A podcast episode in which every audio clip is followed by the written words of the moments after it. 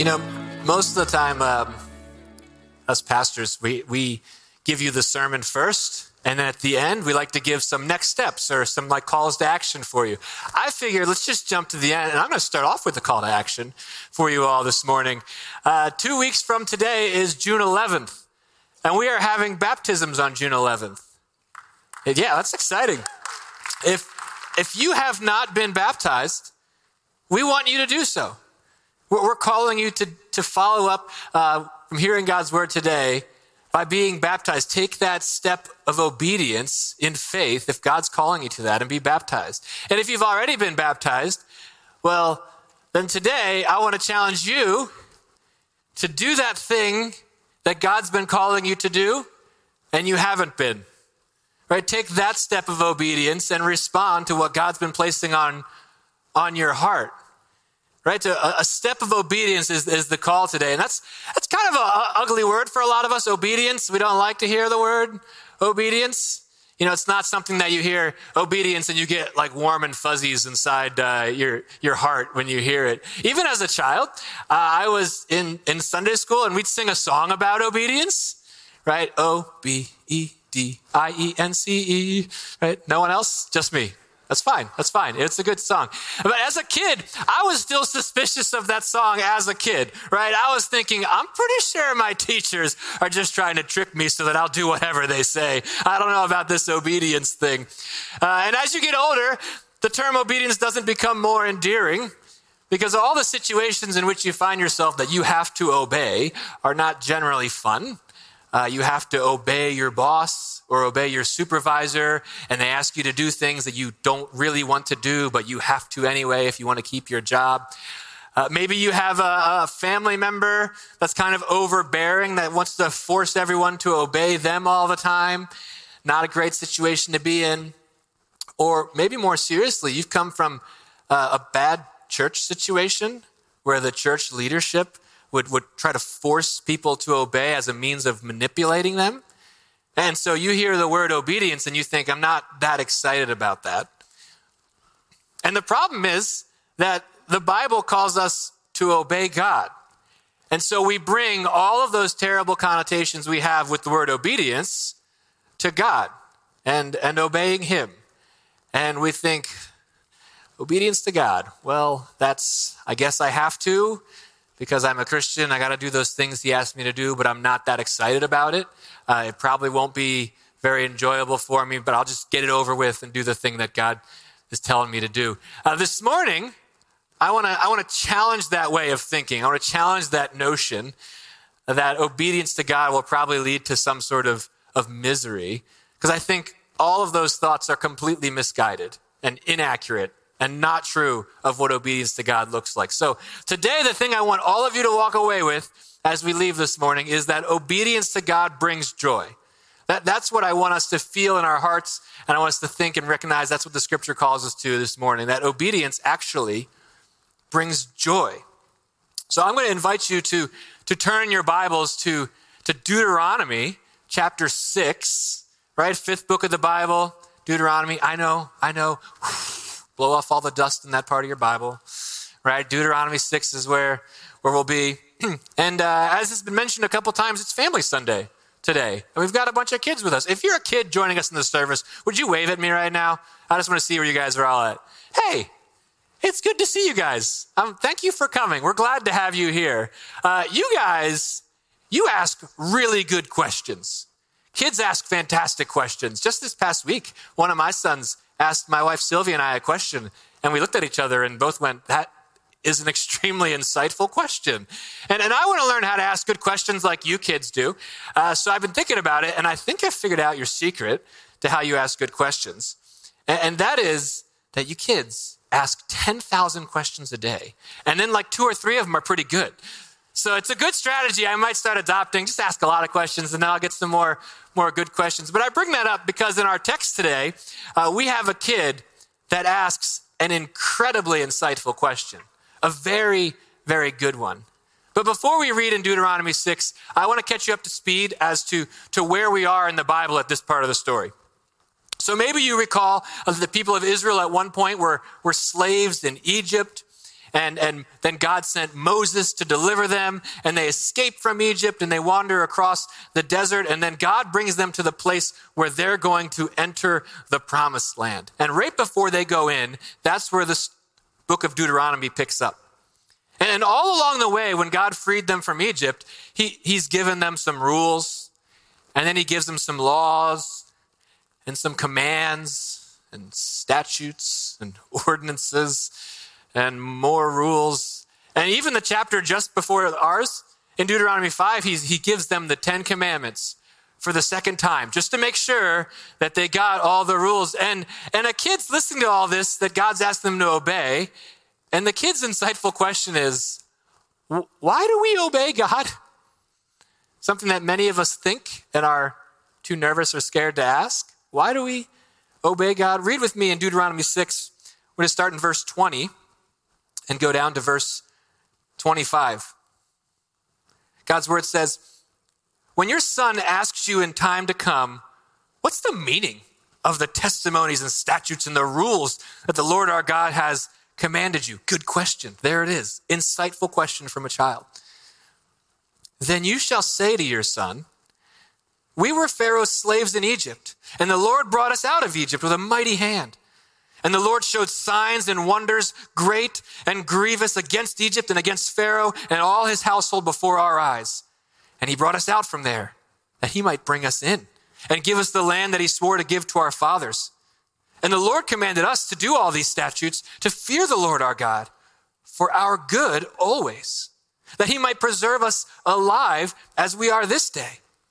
And it will be righteousness for us if we're careful to do all this commandment for the Lord our God as he has commanded us. Would you pray with me as we look to God's word? Father, thank you for your word. I'm always reminded as we open it that you didn't have to reveal yourself to us, and yet you chose to. Uh, we, we could be people who have no clue what you expect of us, uh, the plans you have for us, God, and yet you've revealed them to us in your word. Lord, I pray that that would be precious to us this morning as we look to see what you call us to do and that we would find joy in the obedience that you call us to. We love you, Father. Because of Christ, we're able to pray. Amen. So, why do we obey God? That's the question. And there are three answers we're going to see here, but we'll start with, with the first one. And, and the first reason we see for obeying God is, because, is that obedience reminds us of our freedom. Obedience reminds us of our freedom, and that might seem a little counterintuitive to you. So, but when the child asks, What's the point of all these rules? Why, why are we obeying God? The parent responds by saying, Oh, well, we were, we were slaves in Egypt, and then God freed us. And I'm, I'm sure the kid's thinking that doesn't really doesn't answer my question. that happened like 40 years ago, and I wasn't even there. Why, why do we what are you trying to get at? And I think if we understand what Egypt was like a little more, it might make this answer a bit clearer. So, if you recall, uh, the people of Israel are in Egypt. They went down there because of a famine, and um, one of their people, Joseph, was in charge, and so it was a safe place for them to be. But fast forward a couple hundred years later, and the people have, have been enslaved by a Pharaoh who does not care for them at all. And so he puts them under hard labor. They're making bricks all day long. He doesn't care uh, how painful it is. He just wants to get the work done. And he puts taskmasters over them who regularly beat them, sometimes to the point of death. And then he gets angry at them at one point, just starts taking their babies and throwing them in the river to kill them off. It's a horrible place to be in slavery.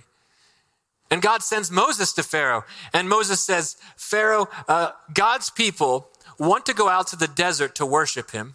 They want to go out to the desert to serve him and pray to him and give him gifts. And Pharaoh says, No. No, you, you can't go out to worship your God. You're slaves. You're not free to go uh, give gifts to him, free to go praise him and obey his commands. No, you have to stay here. You're mine. But then God intervenes right? He sends these, these 10 plagues. They're great and grievous, as our passage calls them. And then they escape from Egypt and they get to the, the Red Sea. They're following this big, huge pillar of fire. And then God opens the Red Sea and they walk through and then God closes it and crushes their enemies. And now the people are free from slavery. And they're so excited. The first thing they do after crossing the Red Sea is they start singing and praising God and thanking Him and worshiping Him. They couldn't do this before. They were slaves, but now they're free to do it.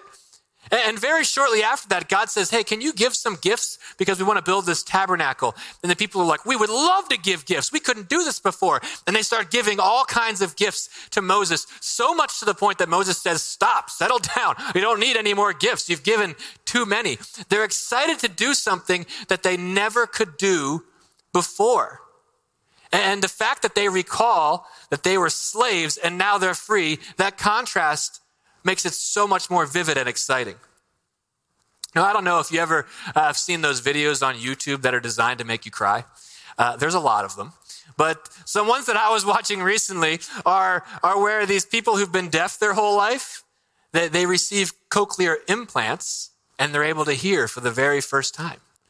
And all the videos take place in a tiny little doctor's office. And there's just some, some chairs and a desk with some computers and, and stuff on it. And, and the patient comes in and the doctor, they install the little hearing device on both their ears and they turn it on and they go back to their desk and then they start playing some click, clicks and some beeps and some rings. And you can see the person's eyes light up. They, they're hearing for the very first time ever. And and they're so excited that they get overcome with joy and they start they start crying. And then the family member who brought them in they start crying. And then the doctor starts crying and then i start crying and everyone's crying because it's so exciting. You've witnessed the joy they experience from going from i couldn't do it to now i can. I, I was bound and my body was impeded and now it's been set free. And the fact that you see that contrast right next to each other so clearly and closely makes it so much more exciting.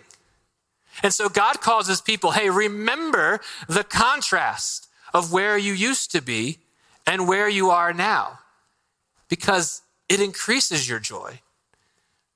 Now, there are some people in this, in this room right now who understand this completely, and, and you get it.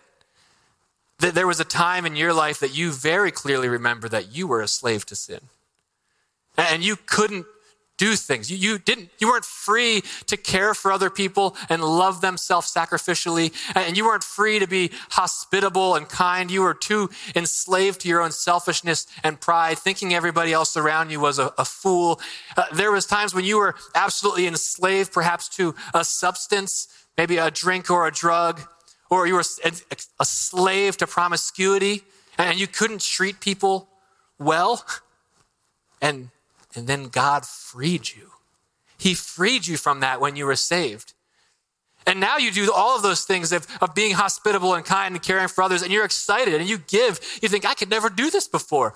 I'm so excited. There was this huge contrast from what your life used to be like and what your life like now. And by remembering that contrast, your obedience is so much more exciting and so joyful. Now, many of you might think to yourself, uh, Shane, I don't, I don't have that kind of story. Right? I I became a, Christian when I was really little, and so uh, there wasn't this big contrast of what I used to be like and what I am now. I, I can't look back and remember that. Perfect, good, because you're the person that this text is actually talking to. Right? Remember, it's been 40 years since they were slaves in Egypt, and most of the people who were actually enslaved have died by now. And certainly the child who's asking this question was never a slave himself in Egypt. But every one of them is able to imagine what it would have been like to be a slave. And every one of them is aware very clearly that if God hadn't intervened, that's where they would be right now. And so the Christian attitude towards, towards sin, when you see someone committing very grievous acts of sin, or you hear about someone that's very wicked or, or evil, we don't think to ourselves, oh, I, I'm not anything like that person. That person's another level of bad and, and sinful, and I'm so glad that I'm not that person. But rather, the Christian attitude sees those things and says, that would be me if God hadn't intervened. I'm, I'm, I'm free from that because God saved me. And there's the contrast. There's the contrast you can remember that thank you, Lord, that you've saved me and changed my life. Not because of me, it's because of you. And so I'm happy to obey. I'm happy to do those things because I'm free to do them. Freedom brings uh, joy. And obedience is how you experience that freedom. When, when God prompts you now to obey Him, don't think of it as a painful experience, but recognize that there was a time you were deaf to His commands, but now you can hear them and you're able to obey them. And it's a joyful thing. God did more for the Israelites than merely uh, freeing them from slavery. Uh, he was bringing them to a place to give them a blessing. And so it's here we see our second point that obedience rewards us in our future. Obedience reminds us of our freedom, but obedience also rewards us in our future. The response to the child's question continues in our text in verse 23. He says, And he, he brought us out that he could bring us in and give us the land that he swore to give to our fathers. The, the reason we were freed is so that he could bring us to a new place, to something good and great. God, God's plan wasn't, I'm going to free you from slavery uh, and then just leave you there and, and say, I did my part. Good luck. No, he says, I've got, I've got plans for you. I want to bring you to something good. This would be kind of like if, if you went down to the animal shelter this afternoon and you found yourself a beautiful little rescue puppy. And, and you, it was just the right one, maybe a cat if you're one of those people. I don't know. Uh, you found the, the rescue puppy. You picked out just the right one. You fill out all the paperwork. You go through their little evaluation to make sure you're not a crazy person and you can watch a, a pet. Uh, and then you pay the fee and you take your rescue puppy out to the parking lot and you let it go and say, You're free, buddy. I did it. Pat yourself on the back. Right? No, no, no, no, no. You, you want to bless that little puppy. And you take him into your car and you put him in his special little puppy car seat and you drive him home and you have that, that little collar that has his name on it and his address, probably a tracking device. And then you sit, he sits at your table with you and you feed him food that's more expensive than the food you eat, right? You cuddle up on the couch with a blanket and you watch movies together, right? Full disclosure, I am not a dog person, so I'm just imagining what you people do with your dogs. I don't, am I close? Is this something like this? All right. Well, uh, the point being that you don't rescue the thing so you can abandon it. You rescue it so you can give it incredible blessings. And that's what God did.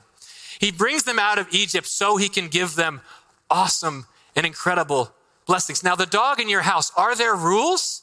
Yes. Yes. He, he can't uh, destroy all the furniture. He can't attack people. The dog can't mess all over the house or bark all night long. But the reason those exist so he can enjoy all of the awesome blessings you're trying to give him. And God's people experience the same thing. Hey, I want to bless you and bring you into this land. And yes, there are some things you have to do, but that's so that you can enjoy this blessing even more. Now, uh, let me be clear that we, we don't obey God to then receive salvation as the blessing. Right? At this point in the story, the people have already been saved. They've already left Egypt and been freed. And then God says, I have more blessing I want to give you. And so your obedience is how you're going to receive and enjoy that blessing the best. So we, we don't become Christians by obeying. We become Christians by faith in Jesus Christ and trusting that he does all of it alone. And a second caveat is that unlike the blessings that Israel received, which were very much material land, houses, vineyards, farms, all those things. When we obey God, we don't receive necessarily that kind of material blessing. God doesn't make that promise to us that if you obey me, you're going to get a bigger paycheck, you're going to get angelic little children, you're going to have easy living in your life. That's not a promise He makes. And so the hangup for a lot of us is, well, then what's left? Right? What's the blessing we're supposed to be getting here? It's not salvation. I'm not getting material blessing. What, what is it? And someone might say, oh, well, you get a bigger mansion in heaven one day. And I think I, it doesn't help me. Like who, who, who cares really? Uh, well, you get, you get a bunch more like treasures and, and jewels and, and crowns and stuff. And like, I don't, am I supposed to be motivated by money in the future? Like, I don't, I don't get this. And we think, what's the point of obedience? What blessing is there at all? And I think maybe clearing up our understanding of what the blessing of heaven is would be helpful here. Uh, because the blessing of heaven isn't that there's streets of gold everywhere. Christians aren't excited to be in heaven because there's big pearly gates and we get a mansion. But rather, the best part of heaven, the blessing of heaven, is that God is there. And it's his presence we get to experience. That the one who saved us and died for our sins on the cross, Jesus Christ, will be there, and we can look him face to face and say, Thank you, and, and love him and be loved by him, and never have to leave his presence. He's there all the time, and we're with him. That's the blessing of heaven. And the best part about the blessing of God's presence is you don't have to wait until you die one day to experience it. God wants to give that blessing of his presence to you now. And, and through obeying him, we learn to experience that blessing of his presence more and more readily.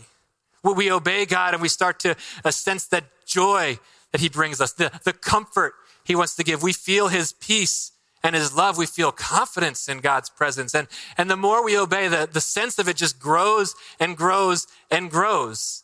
And that's a much greater blessing than, God, if I obey you, I hope you give me a few more hundred dollars or a few thousand more dollars. Like that will, will vanish very quickly and not be that beneficial.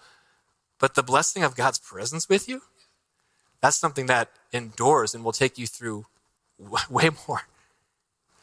Now, you might be thinking to yourself, Shane, I stepped out in faith a couple times. I, I tried uh, obeying different things. And let me tell you, I did not experience the blessing from it. Honestly, it was awkward. It was uncomfortable. It was a little weird. And so I, I don't think that the blessing thing you're talking about is necessarily going to apply to me. But this obedience I'm talking about is, as some have described it, a long obedience in the same direction.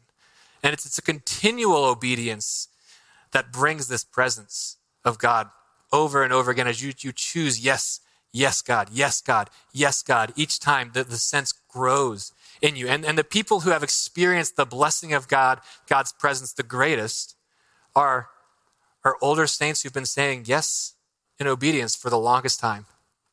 It, it isn't a sprint to get the blessing, it's, it's a marathon. We even see it in our, our text where God says, Hey, I'm, I'm bringing you out of Egypt so that I can bring you in. He doesn't send them in. He says, I'm going to go with you the entire way. I'll be the one out uh, taking you out. I'll walk alongside with you through all those obstacles. I'll be the one bringing you in. And your obedience to me is the way that you experience my presence. Our obedience gives us the joy of remembering our freedom and the joy of reward in our future, but it's also only through our obedience that we really are exposed to the goodness of our God, because, third point, our obedience reveals to us our Father. Obedience reveals to us our Father. If you've been following the child's question in our passage, you may have noticed that the parent hasn't even addressed the rules yet. Like, why do we obey God and follow his rules? Well, he uh, freed us out of slavery and he's bringing us into a land and a blessing. Uh, but they haven't mentioned the rules until now. Verse 24. And the Lord commanded us to do all these statutes, to fear the Lord our God, for our good always, that he might preserve us alive as we are this day. And it'll be righteousness for us if we're careful to do all this commandment before the Lord our God, as He's commanded us. We're starting to see the heart behind God's commands. They're not just a list of arbitrary hoops that God wants to, us to jump through and see how good we are at it, but rather He says things like, I'm, I'm asking you to do these things for your good, always. I, I care about you. I have, I have compassion towards you. I, I want to see you preserved alive. I want you to be safe because I'm concerned for you. I, I, want, I want you to experience righteousness. I'm trying to mold and shape your character, and, and obedience is the means by which your character is, is formed. And it even says in here that he wants us to, to fear the Lord by obeying his commands. Now, let me put pause button on that word fear. Uh, that's not one that we're used to using in this type of sense because we generally only use the word fear uh, in, in one way, right? As in terror and, and fright anxiety, and if something you you fear, you, you don't want to be near it. You want to get away from things that you fear. And so to use it for God, it feels a little clunky and odd. Uh, but the word fear actually has a range of meanings in Hebrew, a wide range of meanings, all the way from that, that terror and fright and anxiety we talked about to something a little bit more, more neutral, like reverence and awe for something, and, and maybe a submission to it and allegiance for it, even all the way to trusting that something. And maybe the, the best word we have in English that has a, a wide, similar range of things might be the word respect. Uh, because you can have respect for a loaded gun, right? You, you can have respect for someone's opinion, and you can have deep respect for a close friend. And it's, it's a wide range of meanings, but the same word. And so that's how we use the word fear here in the Bible. I think in this instance, uh, the best way to understand fearing God would be a trusting awe of God. That, that as you obey Him, you grow in your trust for Him and who He is. And as you obey Him, you're more and more in awe of how, how wise and good and, and amazing He is. But the converse then is also true that if we don't follow God's commands and we don't obey Him, we start to become more suspicious of His character. Is He really good? I don't know. Is, is He really wise? I'm not, I'm not so sure about that.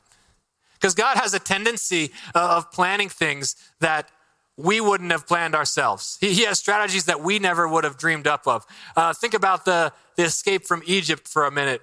God calls Moses to, to lead the people out of Egypt, and he says, Take them over to the Red Sea. But there's an army chasing after them. Well, now they're at the Red Sea and they've got nowhere to go, and there's an army behind them, and you think, This was a bad idea. This was a bad strategy. Why did we obey God and go here? But then God says, I'm just going to open up the sea. You're going to walk through. I'm going to close up the sea on your enemies. And they get to the other side and they see what God did and they say, Oh, that, that was a good idea. You are, you are wise, God. You are a good God. We wouldn't have thought of that. It didn't make any sense at the time, but we, we can see your character now when we look back. Or maybe the best way we can, we can view this in the Bible is through the life of Jesus. God says, I, I want to save humanity from their sin. So, what I'm going to do is, I'm going to come down to earth myself as a little helpless baby. And, and then, and then as that, that baby grows up, he's going to convince all of the religious leaders and all the respected people um, in, in politics and government at that time to hate him. Just absolutely hate him. Hate him to the point that they kill him. And all of us look at that and think that sounds like a bad idea. I don't, I don't see how this is a good plan. But then God raises Jesus from the dead.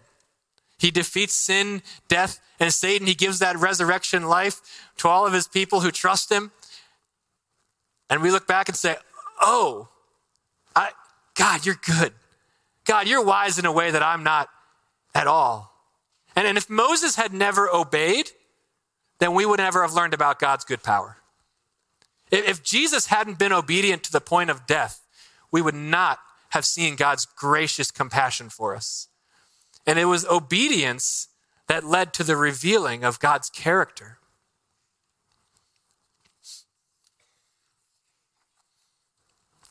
When you hear God's command and call in your life, the, the appropriate response then is not, is this a good idea? God, are you good in this situation? You want me to do a thing, but I don't think it seems like a wise idea. Rather, God says, hey, listen to me, follow through with my commands, and you'll see how good I am. You'll see how, how wise it was when you, when you look back one day. Uh, my, my role here at, at this church is I'm the, the pastor of adult discipleship.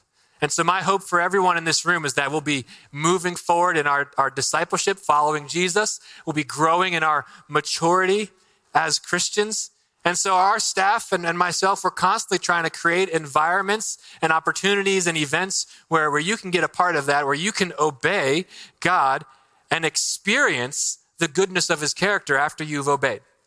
That you get to, to grow in, in learning about the joy that he offers by doing different things uh, maybe the idea of, of serving little kids at VBS gives you some sort of like anxiety Or maybe you're like, I just don't want to, I'd rather spend my week doing things for myself, and I have other plans that would just be, be a little bit easier for me. Uh, but giving, like, ah, if I give money or I give donations, I'll have to give up something else for myself. And you're not excited about obeying. But I say, if you obey, if God places a call on your heart and you follow through, you'll look back and be so thankful. Like, God, you were right. This was good. I'm glad I obeyed. Or, or maybe, uh, as I mentioned at the top of my sermon, that God's, God's calling you to be baptized. And the easy response in your heart is that's not, it's not really a big deal. It's not really for me. It's just, you're just getting in some water in front of people. I don't like being in front of people. I'm not gonna, I'm not gonna do that thing. But I promise you, if you obey God's command, you do what he's asked of you, you will not regret it. You'll look back with gratitude and a greater trust for God and awe of God. And whatever that thing is that God's been placing on your heart and prompting, if, if you're experiencing that, don't say no. Don't, don't say no to God. Respond to Him, and you'll be glad you did. Now, children, I haven't forgot you guys are here. Kids, I have a job for you. All right? After we leave here today, when you get in the car with your family, I want you to ask your parents a question. I want you to ask your parents, why do we follow God's rules? And parents, I want you to answer your children and tell them about the freedom you've experienced in Jesus Christ and how you're now joyfully obeying his commands when you could not do it before. I want you to tell your kids about the great blessings you've experienced by obeying him and, and tell them about his character that you've learned and become familiar with through obedience, about his goodness, his love, his, his wisdom. If there's no kids in your car, you can have this same exact conversation with a friend or a spouse or whoever it is you, you came with this morning. And I think you'll find that every single time any of you have stepped out and obeyed God and, and followed through with the things He's commanded to you to, you've experienced the joy that obedience to Him offers. Let's pray. Lord, we are, we are thankful that your commands are not burdensome. God, you, you, don't, you don't give us uh, rules, you don't call us to do things to, to weigh heavily on us, to crush us. God, but you, you command our obedience for our good always. Lord, I, I pray that we get a sense of that joy, that we would experience uh, the blessing of your presence through obedience. Father, thank you. I pray that uh, the thing that you're calling each of us to do this morning, that, that your voice would be extremely loud in our ears. So loud and so clear that we would have to verbally say either no or yes, God, I'll follow you and obey you.